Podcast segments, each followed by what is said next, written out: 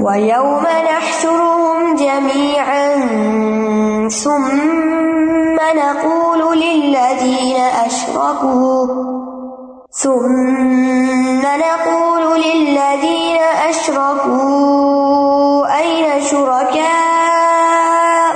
الَّذِينَ كُنتُمْ تَزْعُمُونَ اور جس دن ہم ان سب کو اکٹھا کریں گے پھر ہم ان شرک کرنے والوں سے پوچھیں گے، کہاں ہے تمہارے شریک جن کے معبود ہونے کا تم دعوی کرتے تھے؟ وہ یوما اور جس دن؟ دن سے مراد یہاں قیامت کا دن ہے، یوم القیامہ۔ یہ سب سے بڑا دن ہے انسان کی زندگی میں۔ اور سب سے اہم ترین دن، جس دن انسان یا جنت میں جائے گا یا جہنم میں جائے گا۔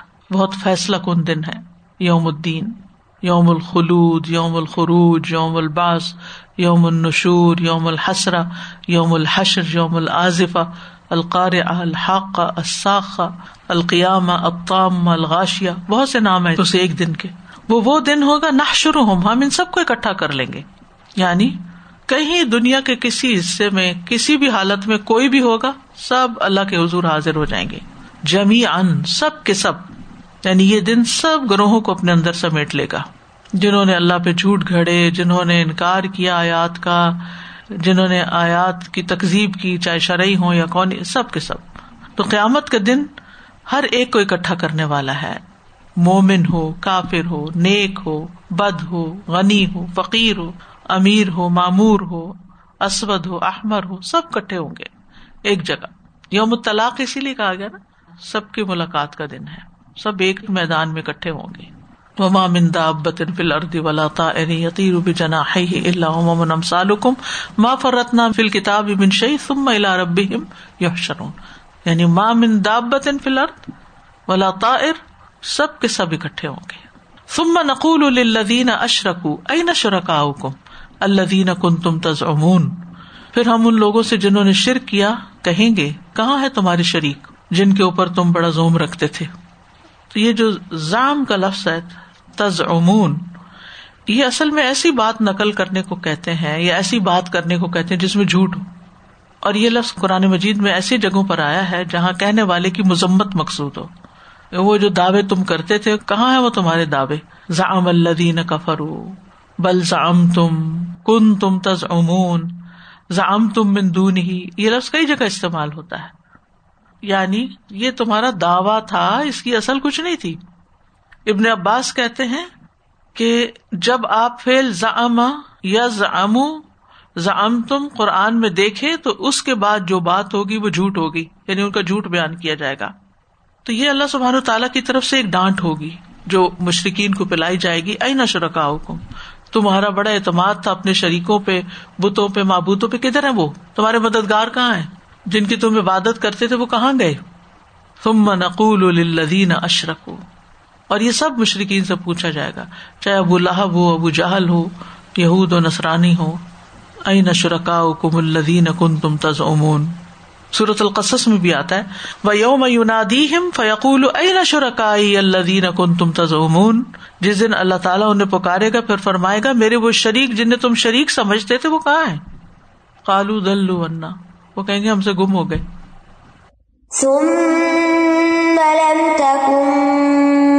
فتنتهم إلا إلا أن قالوا والله ربنا ما كنا مشركين. پھر اس پر ان کا عذر بس یہی ہوگا کہ وہ کہیں گے، قسم اللہ کی جو ہمارا رب ہے، ہم شرک کرنے والے نہ تھے۔ یعنی قیامت کے دن یہ ان کا جواب ہوگا۔ یہاں لفظ فتنا جو ہے، یہ فتنے کے معنوں میں نہیں بلکہ ازر کے معنوں میں استعمال ہوا ہے۔ فتنا کا لفظی معنی ہوتا ہے سونے کو آگ میں ڈالنا تاکہ کھڑے کھوٹے کی پہچان ہو جائے۔ پھر اس کے کئی اور معنی بھی بیان ہونے لگے۔ جیسے جانچنا، پرکھنا، عذاب، مصیبت، کفر۔ تو قرآن مجید میں یہ کئی معنوں میں استعمال ہوا ہے۔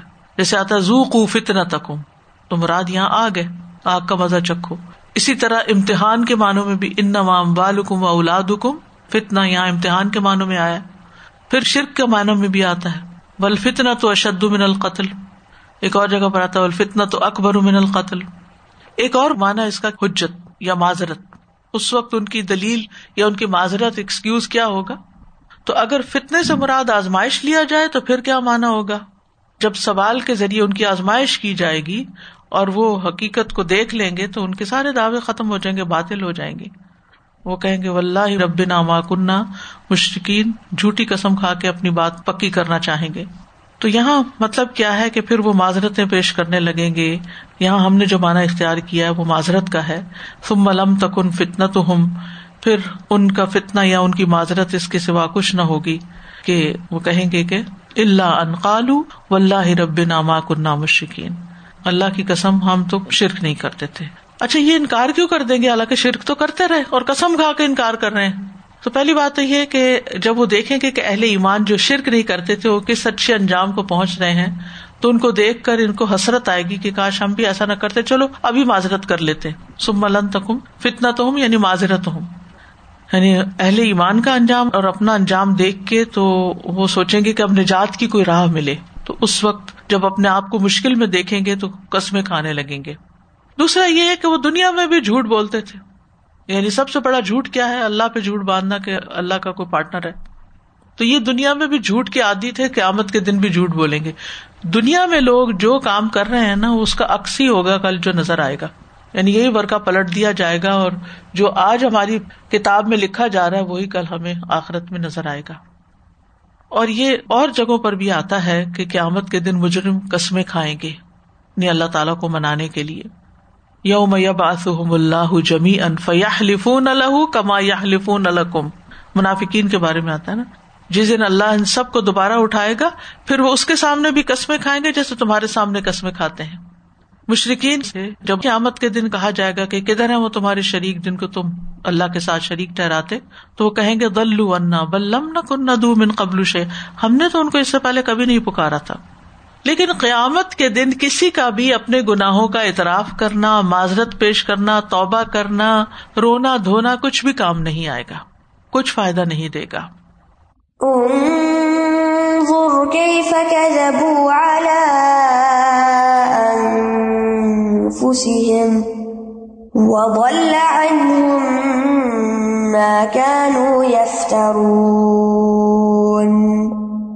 دیکھیے کس طرح انہوں نے اپنے نفسوں کے خلاف جھوٹ بولا اور ان سے گم ہو گئے جو وہ کھڑا کرتے تھے۔ انظر، دیکھیے۔ یعنی غور کیجیے اینالائز کیجیے۔ آپ صلی اللہ علیہ وسلم سے بھی خطاب ہے اور ہر انسان سے اس کے بعد کہ آپ خود غور کرو۔ دیکھو کہ کس طرح یہ مشرق اپنی جانوں میں جھوٹ بولیں گے۔ کئی فقط ابو اللہ انف سے ہم یعنی اپنے ہی بارے میں غلط بیانی کریں گے۔ کیا غلط بیانی تھی؟ کہ ہم شرک نہیں کرتے تھے۔ ود اللہ ان ماں کانو یفترون اور جو وہ گھڑا کرتے تھے یعنی جو اللہ گھڑتے تھے اللہ کے ساتھ، وہ تو وہاں گم ہو چکے ہوں گے۔ وہاں تو کوئی چیز سامنے نہیں ہوگی۔ وہ بت کھو جائیں گے، کوئی سفارشی نہیں ہوگی۔ آج وہ کیا کہتے مان آب دم اللہ کر بونا اللہ ذلفا یہ ہمیں اللہ کے قریب کرتے ہیں۔ پھر کہتے ہاؤ اللہ شفا نہ آئند اللہ ہم ان کو نہیں پوچھتے، یہ تو ہمارے سفارشی لیکن وہاں تو کوئی سفارش کرنا نہیں آئے گا۔ وہ تو گم ہو چکے ہوں گے۔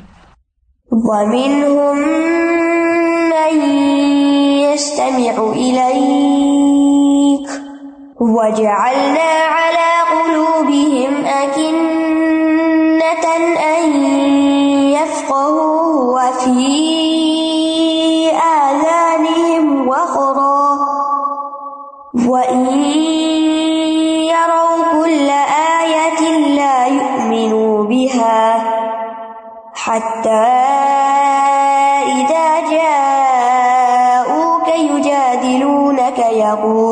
الذين كفروا.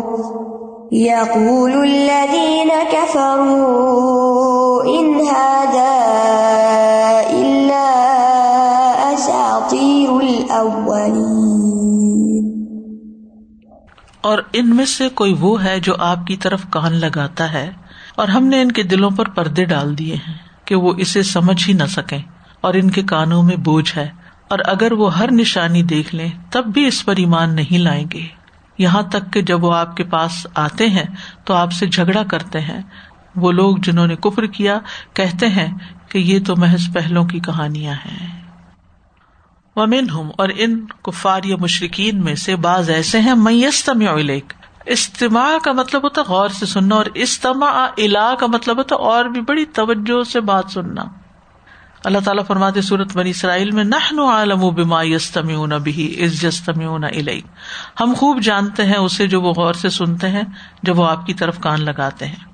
سورت محمد میں بھی آتا ہے ومن ہم میں یستم علیک سورت یونس میں آتا ہے ومن ہم میں یستم علیک ان میں سے کچھ ہیں جو آپ کی طرف کان لگاتے ہیں۔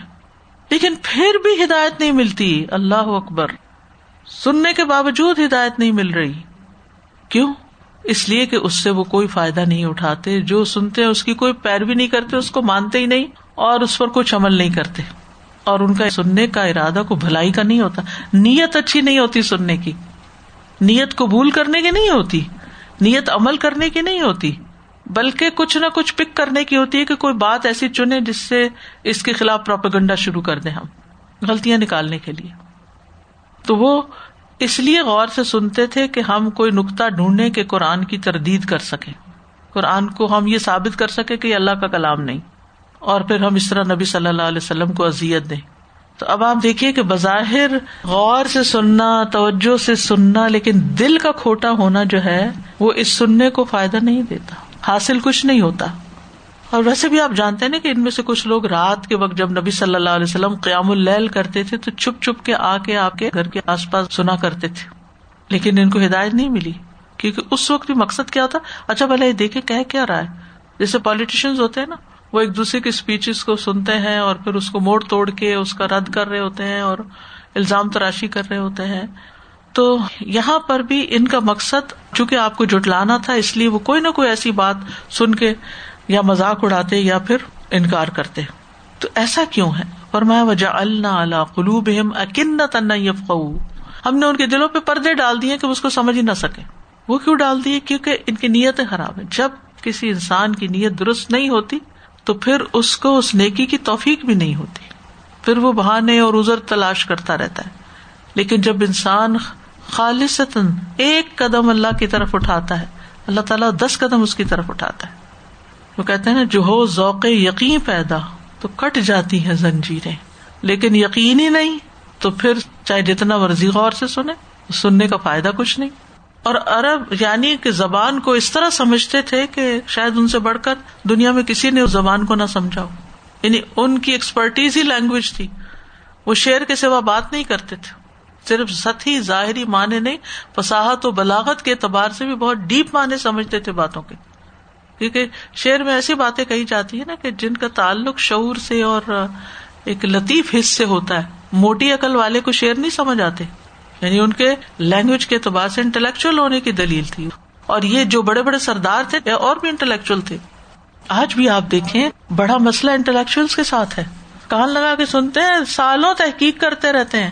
آخر میں انکار ہی کرتے اتنا نالج اور اتنا بیک گراؤنڈ نالج سب کچھ، لیکن اس کے باوجود حق اندر نہیں پینیٹریٹ کرتا، اندر نہیں جاتی سچائی۔ یعنی بعض اوقات انسان حیران ہوتا ہے نا کہ یہ لوگ تو ہم سے زیادہ پڑھے لکھے ہیں، زیادہ عقل رکھتے ہیں، زیادہ دنیا کو جانتے ہیں، باتوں کی طے تک اترنا جانتے ہیں ان کو کیوں نہیں بات سمجھ؟ یہ کیوں نہیں مان لے آتے؟ یہ کیوں نہیں مان جاتے؟ کیونکہ نیت کھوٹی ہے نا ارادہ نہیں ہے۔ تو کوئی نہ کوئی بات وہاں سے نکال لیں گے۔ یعنی ہر شخص جو باطل کے اوپر ہے نا، وہ اپنے باطل کو پروو کرنے کے لیے کوئی نہ کوئی لفظ ڈھونڈ لیتا ہے، کوئی وکیبلری ڈھونڈ لیتا ہے، جس کے ذریعے وہ دوسروں کو مطمئن کر دیتا ہے۔ کرنا نہیں چاہتے، لفظوں کا کھیل ہے۔ تو پھر اللہ تعالیٰ بھی ان سے توفیق چھین لیتا ہے، صلاحیت چھین لیتا ہے، ان کو محروم کر دیتا ہے۔ یعنی اللہ تعالیٰ ان کے دلوں پہ پردہ ڈال دیتا ہے، جو ان کو قرآن سننے، سمجھنے سے روک دیتا ہے۔ قرآن کو سمجھنے سے روک دیتا ہے اور پھر قرآن ان کے دلوں تک نہیں پہنچتا۔ وفی آزان وقرا، اور ان کے کانوں میں بھاری پن ہے، وقر ہے، بہرا پن ہے۔ یعنی بات کو اصل طریقے سے نہیں سن پاتے۔ سوال یہ پیدا تھا کہ اس چیز کو اللہ کی طرف کیوں منسوب کیا گیا کہ ہم نے ان کے دلوں پہ پردے ڈالے؟ بات یہ کہ دنیا میں جو کچھ بھی ہوتا ہے نا، اللہ کے عزن سے ہی ہوتا ہے، اللہ کے حکم سے ہی ہوتا ہے۔ اس لیے سب چیزوں کی نسبت پھر اللہ تعالیٰ کی طرف ہو جاتی ہے۔ ورنہ ان کی ہٹ درمی کی وجہ سے بات ان کے دلوں میں نہیں اتر رہی تھی، تو اللہ نے ان کو پھر توفیق نہیں دی۔ فلم ازاغ ازاغ اللہ قلوب جب یہ ٹیڑھے ہوئے تو اللہ نے ان کے دل ٹیڑھے کر دیے پھر۔ اور ٹیڑھے دل میں پھر اندر کچھ نہیں جاتا نا، منہ نہیں، سامنے اس کا۔ تو ان کے کفر کی وجہ سے ان کے دلوں اور کانوں پر پردہ ہے۔ ان کے اعراض کی وجہ سے ان کے دلوں کو پھیر دیا گیا ہے۔ کہتے نا ویدا ما ان سورت نظر آباز ہو ملا باز کو من احد سمن صرف صرف اللہ قلوب بے ان قوم اللہ یفقہون جب کوئی صورت نازل ہوتی ہے تو منافق آنکھوں ہی آنکھوں میں ایک دوسرے کی طرف اشارے کر کے پوچھتے ہیں، کیا تمہیں کوئی دیکھ تو نہیں رہا؟ پھر وہاں سے واپس چلے جاتے ہیں۔ اللہ نے ان کے دلوں کو پھیر دیا کیونکہ یہ وہ لوگ ہیں جو کچھ بھی نہیں سمجھتے۔ تو جو شخص نصیحت سے اعراض کرے اس کا دل قبول نہ کرے، اللہ دلوں کا حال جانتا ہے نا، تو پھر وہ ان دلوں کو ٹیڑھا کر دیتا، ان کو توفیق نہیں دیتا۔ تو اسی لیے ہم کہتے ہیں ربن اللہ تجھے کلو کیونکہ انسان کا کبھی نفس حاوی ہو جاتا ہے اور حق کو سامنے دیکھتے ہوئے بھی نہیں مانتا، تو اس سے ڈرنے کی ضرورت ہے۔ وہ رو کل آیت اللہ میں بہا اگر وہ ہر نشانی بھی دیکھ لے، تو تب بھی نہیں مانیں گے۔ یعنی ایسے لوگ جو سب کچھ جانتے، سمجھتے ہوئے انکار کر دیتے نا، پھر ان کے سامنے موجزات آ جائیں، ان کے سامنے بڑی بڑی دلیلیں آ جائیں، باتیں آ جائیں، نشانیاں آ جائیں، وہ نہیں مان کے دیتے۔ حتیٰ جاؤ کا یو جا دلو یہاں تک کہ جو وہ تمہارے پاس آتے ہیں تو تم سے جھگڑتے ہیں۔ مجادلہ کہتے ہیں، ایسا جھگڑا جس میں دونوں طرف اپنی دلیل پیش کرتے ہیں، جدال مفا سے۔ تو یہاں آپ سے جھگڑا کرتے ہیں نہیں حق کے بارے میں جھگڑا کرتے ہیں۔ باطل کے ساتھ بحث اور مناظرہ کرتے ہیں۔ یقول الدین کفرو انہاد اللہ ساتیر الاولین۔ تو جن لوگوں نے کفر کیا، وہ کیا کہتے ہیں؟ یہ تو بس پہلو کے قصے کہانیاں ہیں۔ اساتیر استورا کی جمع ہے، بے بنیاد داستان، بے اصل قصہ بیس لیس اسٹوری افسانہ۔ اصل میں استورا ان قصے کہانی کہتے جو وقت گزارنے کے لیے ایسے ہی گھڑ لی جاتی ہیں۔ چیپ انٹرٹینمنٹ جو ہوتی ہے۔ الاولین پہلو کی یعنی پچھلے دور کی کہانیاں جن کی کوئی حقیقت نہیں۔ تو یہ بھی ان کی نادانی تھی کہ حق کو انہوں نے پرانے لوگوں کے قصے کہا اور یہ ان کی اپنی نا سمجھی تھی۔ قرآن مجید میں آتا نا سورت النحل میں اضاقیل الحم ماضا انزل رب جب ان سے کہا جاتا ہے کہ تمہارے رب نے کیا نازل کیا؟ کالو اساتیر الاولین تو ان کا جواب ہوتا ہے تو پہلو کی کہانی ہے۔ آج بھی آپ دیکھیں، لوگوں کا اعتراض ہوتا ہے، قرآن میں کس سے بار بار آتے ہیں، ہمیں تو کچھ سمجھ نہیں آتی۔ تو اس طرح سے یہ پتا چلتا ہے کہ ضروری نہیں کہ ہر وہ شخص جو قرآن سنے وہ اس سے فائدہ بھی اٹھائے اور وہ اس کے دل میں اتر جائے۔ قرآن کچھ لوگوں کے دل میں نہیں اترتا۔ تو عام طور پہ جو اشکال رہتا ہے نا کہ فلاں شخص نے تو قرآن کا کورس بھی کر لیا ہے اور وہ قرآن پڑھ بھی چکا ہے، پھر وہ ایسا کیوں کرتا ہے؟ تو اس کا جواب بھی ہے یہاں پر۔ ضروری نہیں کہ ہر وہ شخص جو قرآن پڑھتا ہو یا سنتا ہو، وہ قرآن اس کے دل پر بھی اثر کرے اور وہ اس پر عمل بھی کرے۔ تو یہ بہت ڈرنے کی بات ہے۔ اور اثر کیوں نہیں کرتا؟ وہ انسان کی اپنی ہی نافرمانیاں اور کمزوریاں ہوتی ہیں جس کی وجہ سے دلوں میں پردہ ڈل جاتا ہے۔ تو گناہ اور نافرمانیاں سمجھ بوجھ حاصل کرنے کے راستے میں رکاوٹ بن جاتی ہیں۔ اور بعض اوقات پڑھا ہوا، سمجھا ہوا بھی بھول جاتا ہے۔ آج ہی میں ایک کوٹیشن پڑھ رہی تھی کسی کے بارے میں جو ابن حجر نے لکھی ہے۔ حافظ ابن صنعت کے حالات زندگی میں لکھا کہ موصوف کو اکثر اپنے حفظ کیے ہوئے متن بھول گئے، حتیٰ کہ قرآن بھی بھول گیا۔ اس کی وجہ یہ تھی کہ وہ لوگوں کے متعلق بہت زیادہ زبان درازی اور تانا زنی کرتے تھے۔ لوگوں کو تانے دینا ٹونٹ کرنا اور بدتمیزی اور بد اخلاقی سے معاملہ کرنا۔ تو اس کا نتیجہ کیا نکلا کہ جو انہوں نے قرآن یاد کر رکھا تھا یا جو علم کی باتیں یاد کی ہوئی تھی وہ بھی ان کو بھول گئی تو قرآن جو ہے، دلوں پہ اثر کرتا ہے۔ لیکن اگر گناہ دل پہ غلبہ پالے تو اثر نہیں کرتا۔ کیونکہ گناہ دل کو تاریخ کر دیتے ہیں، دلوں کو اندھیرا کر دیتے ہیں۔ رسول اللہ صلی اللہ علیہ وسلم نے فرمایا، چاند کے سامنے آ کر بادل کی طرح ہر دل پر گناہوں کی بدلی چھا جاتی ہے۔ استغفر اللہ۔ چاند چمک رہا ہوتا ہے، اچانک اس کے سامنے بدلی آ جاتی ہے۔ یعنی دل چمک چکا ہوتا ہے، پڑھ، سن، سمجھ کے، لیکن پھر کوئی غلط بات ہوتی ہے تو وہ دل کے اوپر پھر چھا جاتی ہے۔ اور یہ آپ نے نوٹ کیا ہوگا کہ خود سے کوئی غلط بیانی ہو جائے یا کوئی اور ہمارے ساتھ بد اخلاقی کر دے تو وہ دل کے اوپر ایک بادل سا آ جاتا ہے اور وہ تاریخ ہو جاتا ہے۔ جب بدلی سامنے سے ہٹ جاتی ہے تو وہ روشن ہو جاتا ہے۔ یہی معاملہ دل کا ہے۔ تو اس دل کو دھونے کے لیے استغفار کی کسرت کرنی چاہیے۔ اللہ سے بھی معافی مانگتا رہے انسان اور بندوں سے بھی۔ اور مسلسل گناہ کرنے سے دلوں پہ زنگ لگ جاتا ہے۔ کل بل رانا اللہ قلوب ماں کانو یکسمون ہرگز نہیں، بلکہ ان کے دلوں پر جو وہ کمائی کرتے تھے، وہ زنگ بن کے چھا گیا۔ ابن تیمیہ کہتے ہیں کہ نافرمانیاں قرآن کے عدم فہم کا باعث بنتی ہیں۔ ایسے لوگ جو ہیں، وہ قرآن کے رازوں تک نہیں پہنچ پاتے، غور و فکر نہیں کر پاتے۔ اصل معنی ان کو سمجھ نہیں آتا۔ تو اس لیے اگر آپ واقعی قرآن کو سمجھنا چاہیں نا، تو استغبار کی کسرت کیا کریں۔ امام ابن تیمیہ بعض اوقات ان کو کوئی آیت سمجھ نہیں آتی تھی تو دن کا ایک بڑا حصہ صرف بیٹھ کے استغفار کرتے رہتے یعنی آپ میں سے ہر ایک کو ایکسپیرئنس ہوا ہوگا کہ بعض اوقات کوئی آیت پڑھتے ہیں سمجھ نہیں آتی اس کا اصل معنی کیا ہے، اس کا اصل معنی کیا ہے، کیا مقصود ہے، کیا مطلوب ہے۔ تو اس میں ہم ایک تفصیل دیکھتے ہیں، دو دیکھتے ہیں، تین دیکھتے ہیں، ادھر دیکھتے ہیں، اس سے پوچھتے ہیں، وہ چیک کرتے ہیں، وہ سنتے ہیں۔ لیکن ان کوششوں کے ساتھ ساتھ استغفار بھی کرنا چاہیے تاکہ اصل بات سمجھ میں آئے نا۔ کیونکہ قرآن کی ہر آیت ہمارے فائدے کے لیے، اور اگر ہم نے فائدہ نہیں اٹھایا تو ہمارا ہی نقصان تو فائدہ اٹھانے کے لیے وہ اسباب بھی مہیا ہوں۔ یعنی جب کوئی مسئلہ مشتبہ ہو جائے تو استغفار کیا جائے۔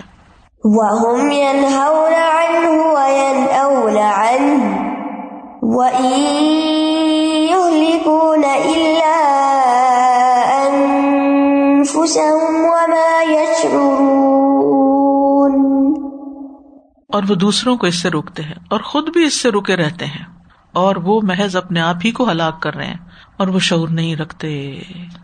نہ صرف یہ کہ خود سمجھتے نہیں، خود ایمان نہیں لاتے، بلکہ اس سے آگے بڑھ کے اوروں کو بھی روکتے ہیں۔ خود تو رکتے ہیں، اوروں کو بھی روکتے ہیں۔ یعنی کفر میں مبتلا لوگ ایک جرم نہیں، جرم پہ جرم کیے چلے جا رہے ہیں۔ جیسے اہل ایمان کی ذمہ داری ہے نا کہ خیر کی بات پہنچائے ایسے اہل شر دیکھے وہ شر پھیلائے چلے جا رہے ہیں۔ سورت الخ میں بھی آتا ہے نا ار تلدی ینہا ابدن ازا صلاح کیا آپ نے دیکھا اس شخص کو جو روکتا ہے؟ ینہا نہیں نہیں انل منکر بھی اسی سے۔ اور پھر ین آ نہ آ کا مطلب ہوتا دور جانا۔ یعنی دوسروں کو روک کر خود بھی اس سے دور چلے جاتے ہیں۔ اب یہاں پر ہونا تو یہ چاہیے تھا کہ پہلے ان کا ذاتی فیل بیان کیا جاتا، پھر آگے بڑھ کے دوسروں کو روکنے کا فیل بیان ہوتا۔ اس سے پتا چلتا ہے کہ ان کے دلوں میں حق کے خلاف کتنی نفرت تھی کہ وہ شدید حریث تھے اس بات کے کہ کوئی اور آپ کے پاس نہ چلا جائے کہ اس کو حق کی بات پتا چلے۔ وہ اپنے باہر سے جو قافلے آتے تو ان کو باہر ہی جا کے مل لیتے تھے کہ دیکھو ہمارے شہر میں ایک مجنون ہے، تم اس کی بات نہیں سننا۔ تو فیل بن امرت دوسی کے ساتھ یہی ہوا تھا۔ پھر اسی طرح ایک مانا یہ بھی ہے کہ نبی صلی اللہ علیہ وسلم کی پیروی سے خود بھی رکتے ہیں اور دوسروں کو بھی روکتے ہیں۔ یعنی کچھ لوگوں کا کام ہی ہے، نہ وہ دین میں خود ہوتے ہیں اور نہ وہ دوسروں کو آنے دیتے ہیں۔ قرآن کے احکامات پر نہ خود چلتے ہیں، نہ دوسروں کو چلنے دیتے ہیں۔ وقال اللہ کفر اللہ تسم القرآن ولغفی لا اللہ تغلبون۔ وہ لوگ جنہوں نے کفر کیا کہتے ہیں، تم اس قرآن کو نہ سنو اور تلاوت کے وقت شور و غل مچا دو تاکہ تم غالب آ جاؤ۔ اور کچھ لوگ ایسے ہیں کہ جو دوسروں کو روکتے ہیں کہ تم نبی صلی اللہ علیہ وسلم کو تکلیف نہ دو، لیکن خود آپ کی پیروی نہیں کرتے۔ یہ بھی ایک مانا کیا گیا ہے۔ جیسے ابو طالب کے بارے میں آتا ہے کہ وہ آپ کے لیے ایک بہت مضبوط دفاع تھے یعنی پروٹیکشن تھے، لیکن خود نہیں اس طرف آئے۔ یعنی اوروں کو روکتے تھے کہ میرے بتیجے کو کچھ نہ کہو۔ جو کہتا ہے سچ کہتا ہے، لیکن خود انہوں نے ایکسپٹ نہیں کیا۔ وہ یہ اللہ انفسم و ما شرون اور وہ اپنے آپ ہی کو ہلاک کرتے ہیں اور ان کو شعور بھی نہیں۔ یعنی ان کا مجادلہ، ان کا انکار، ان کا مذاق اڑانا، ان کا دین سے روکنا، یہ سب ان کے اپنے ہی لیے نقصان دہ ہے۔ یعنی بظاہر وہ بڑے خوش ہوتے ہیں اپنی کوششوں پر کہ ہم کامیاب ہو گئے، لوگوں کو دین سے روک کر۔ لیکن اصل میں یہ اپنا نقصان بڑھا رہے کیونکہ جو شخص خود غلط کرتا ہے، پھر اوروں کو بھی غلط چیز کی طرف بلاتا ہے، اس کا گناہ بھی اپنے سر لیتا ہے۔ تو یہ کتنی ناسمجھی کی بات ہے کہ انسان ہلاکت کی طرف جا رہا ہے اور اس کو پتا بھی نہ ہو کہ وہ کہاں جا رہا ہے۔ یہ بہت بڑی انسان کے لیے آزمائش ہے کہ انسان غلط کر رہا ہو اور اس کو وہ ٹھیک سمجھے۔ استغفر اللہ۔ کتنا بڑا دھوکا ہے۔ اسی لیے وہ دعا بھی ہے نا اللہ ہمارے نل حق حق برزخ نتبا و ارے نل باطل باطل برزخ نجتناب ولا تج التب سنا لینا فن دل کہ اللہ باطل کو ہم پہ مشتبہ اور خلط ملت کر کے نہ دکھا کے ہم گمراہ ہو جائیں۔ تو تباہی کے رستوں پہ چلنے سے خود بھی بچنا چاہیے اور اوروں کو بھی بچانا چاہیے۔ وَلَوْ تَرَى إِذْ وُقِفُوا عَلَى النَّارِ فَقَالُوا فقالوا يا ليتنا نرد ولا نكذب بآيات ربنا ونكون من المؤمنين. اور اگر آپ دیکھتے جب وہ آگ پر کھڑے کیے جائیں گے، تو وہ کہیں گے کہ اے کاش، ہم لوٹا دیے جائیں اور ہم اپنے رب کی آیات کو نہ جٹلائیں اور ہم مومنوں میں سے ہو جائیں۔ ولو ترا از وقف النار۔ نبی صلی اللہ علیہ وسلم کو مخاطب کیا جا رہا ہے یا ہر اس شخص کو جو پڑھنے سننے والا ہو کہ اے دیکھنے والے، سننے والے، کاش تم ان کو دیکھو۔ یعنی ان مجرموں کو کب جب یہ آگ پہ کھڑے کیے جائیں گے۔ یعنی فرشتے ان کو کھڑا کریں گے۔ زبردستی کھڑا کریں گے۔ خود اس طرف نہیں جانا چاہیں گے۔ فقالو تو کہیں گے، یا لئی تنا اے کاش کے ہم نردو واپس لوٹائے جائیں۔ ولا نقد بب آیات ربنا اور ہم اپنے رب کی آیات کو نہ جٹلائیں وہ نقون امن المنین اور ہم مومنوں میں سے ہو جائیں۔ لئی تنا اور لئیتا جو ہے یہ آرزو یا تمنا کے لیے ہوتا ہے۔ اور ایسے کام کے لیے جو بہت مشکل ہو ناممکن ہو۔ جیسے کہتے کاش جوانی لوٹ آئے۔ تو یہ تو محال ہے نا کہ لوٹ آئے۔ یعنی ایسی چیز کی تمنا جو پاسبل نہ ہو۔ ناممکن چیز کی آرزو کرنا۔ لئیتا کا یہ مانا آتا ہے۔ تو ان کی تین آرزویں ہوں گی۔ ایک یہ کہ ان کو دنیا میں لوٹایا جائے۔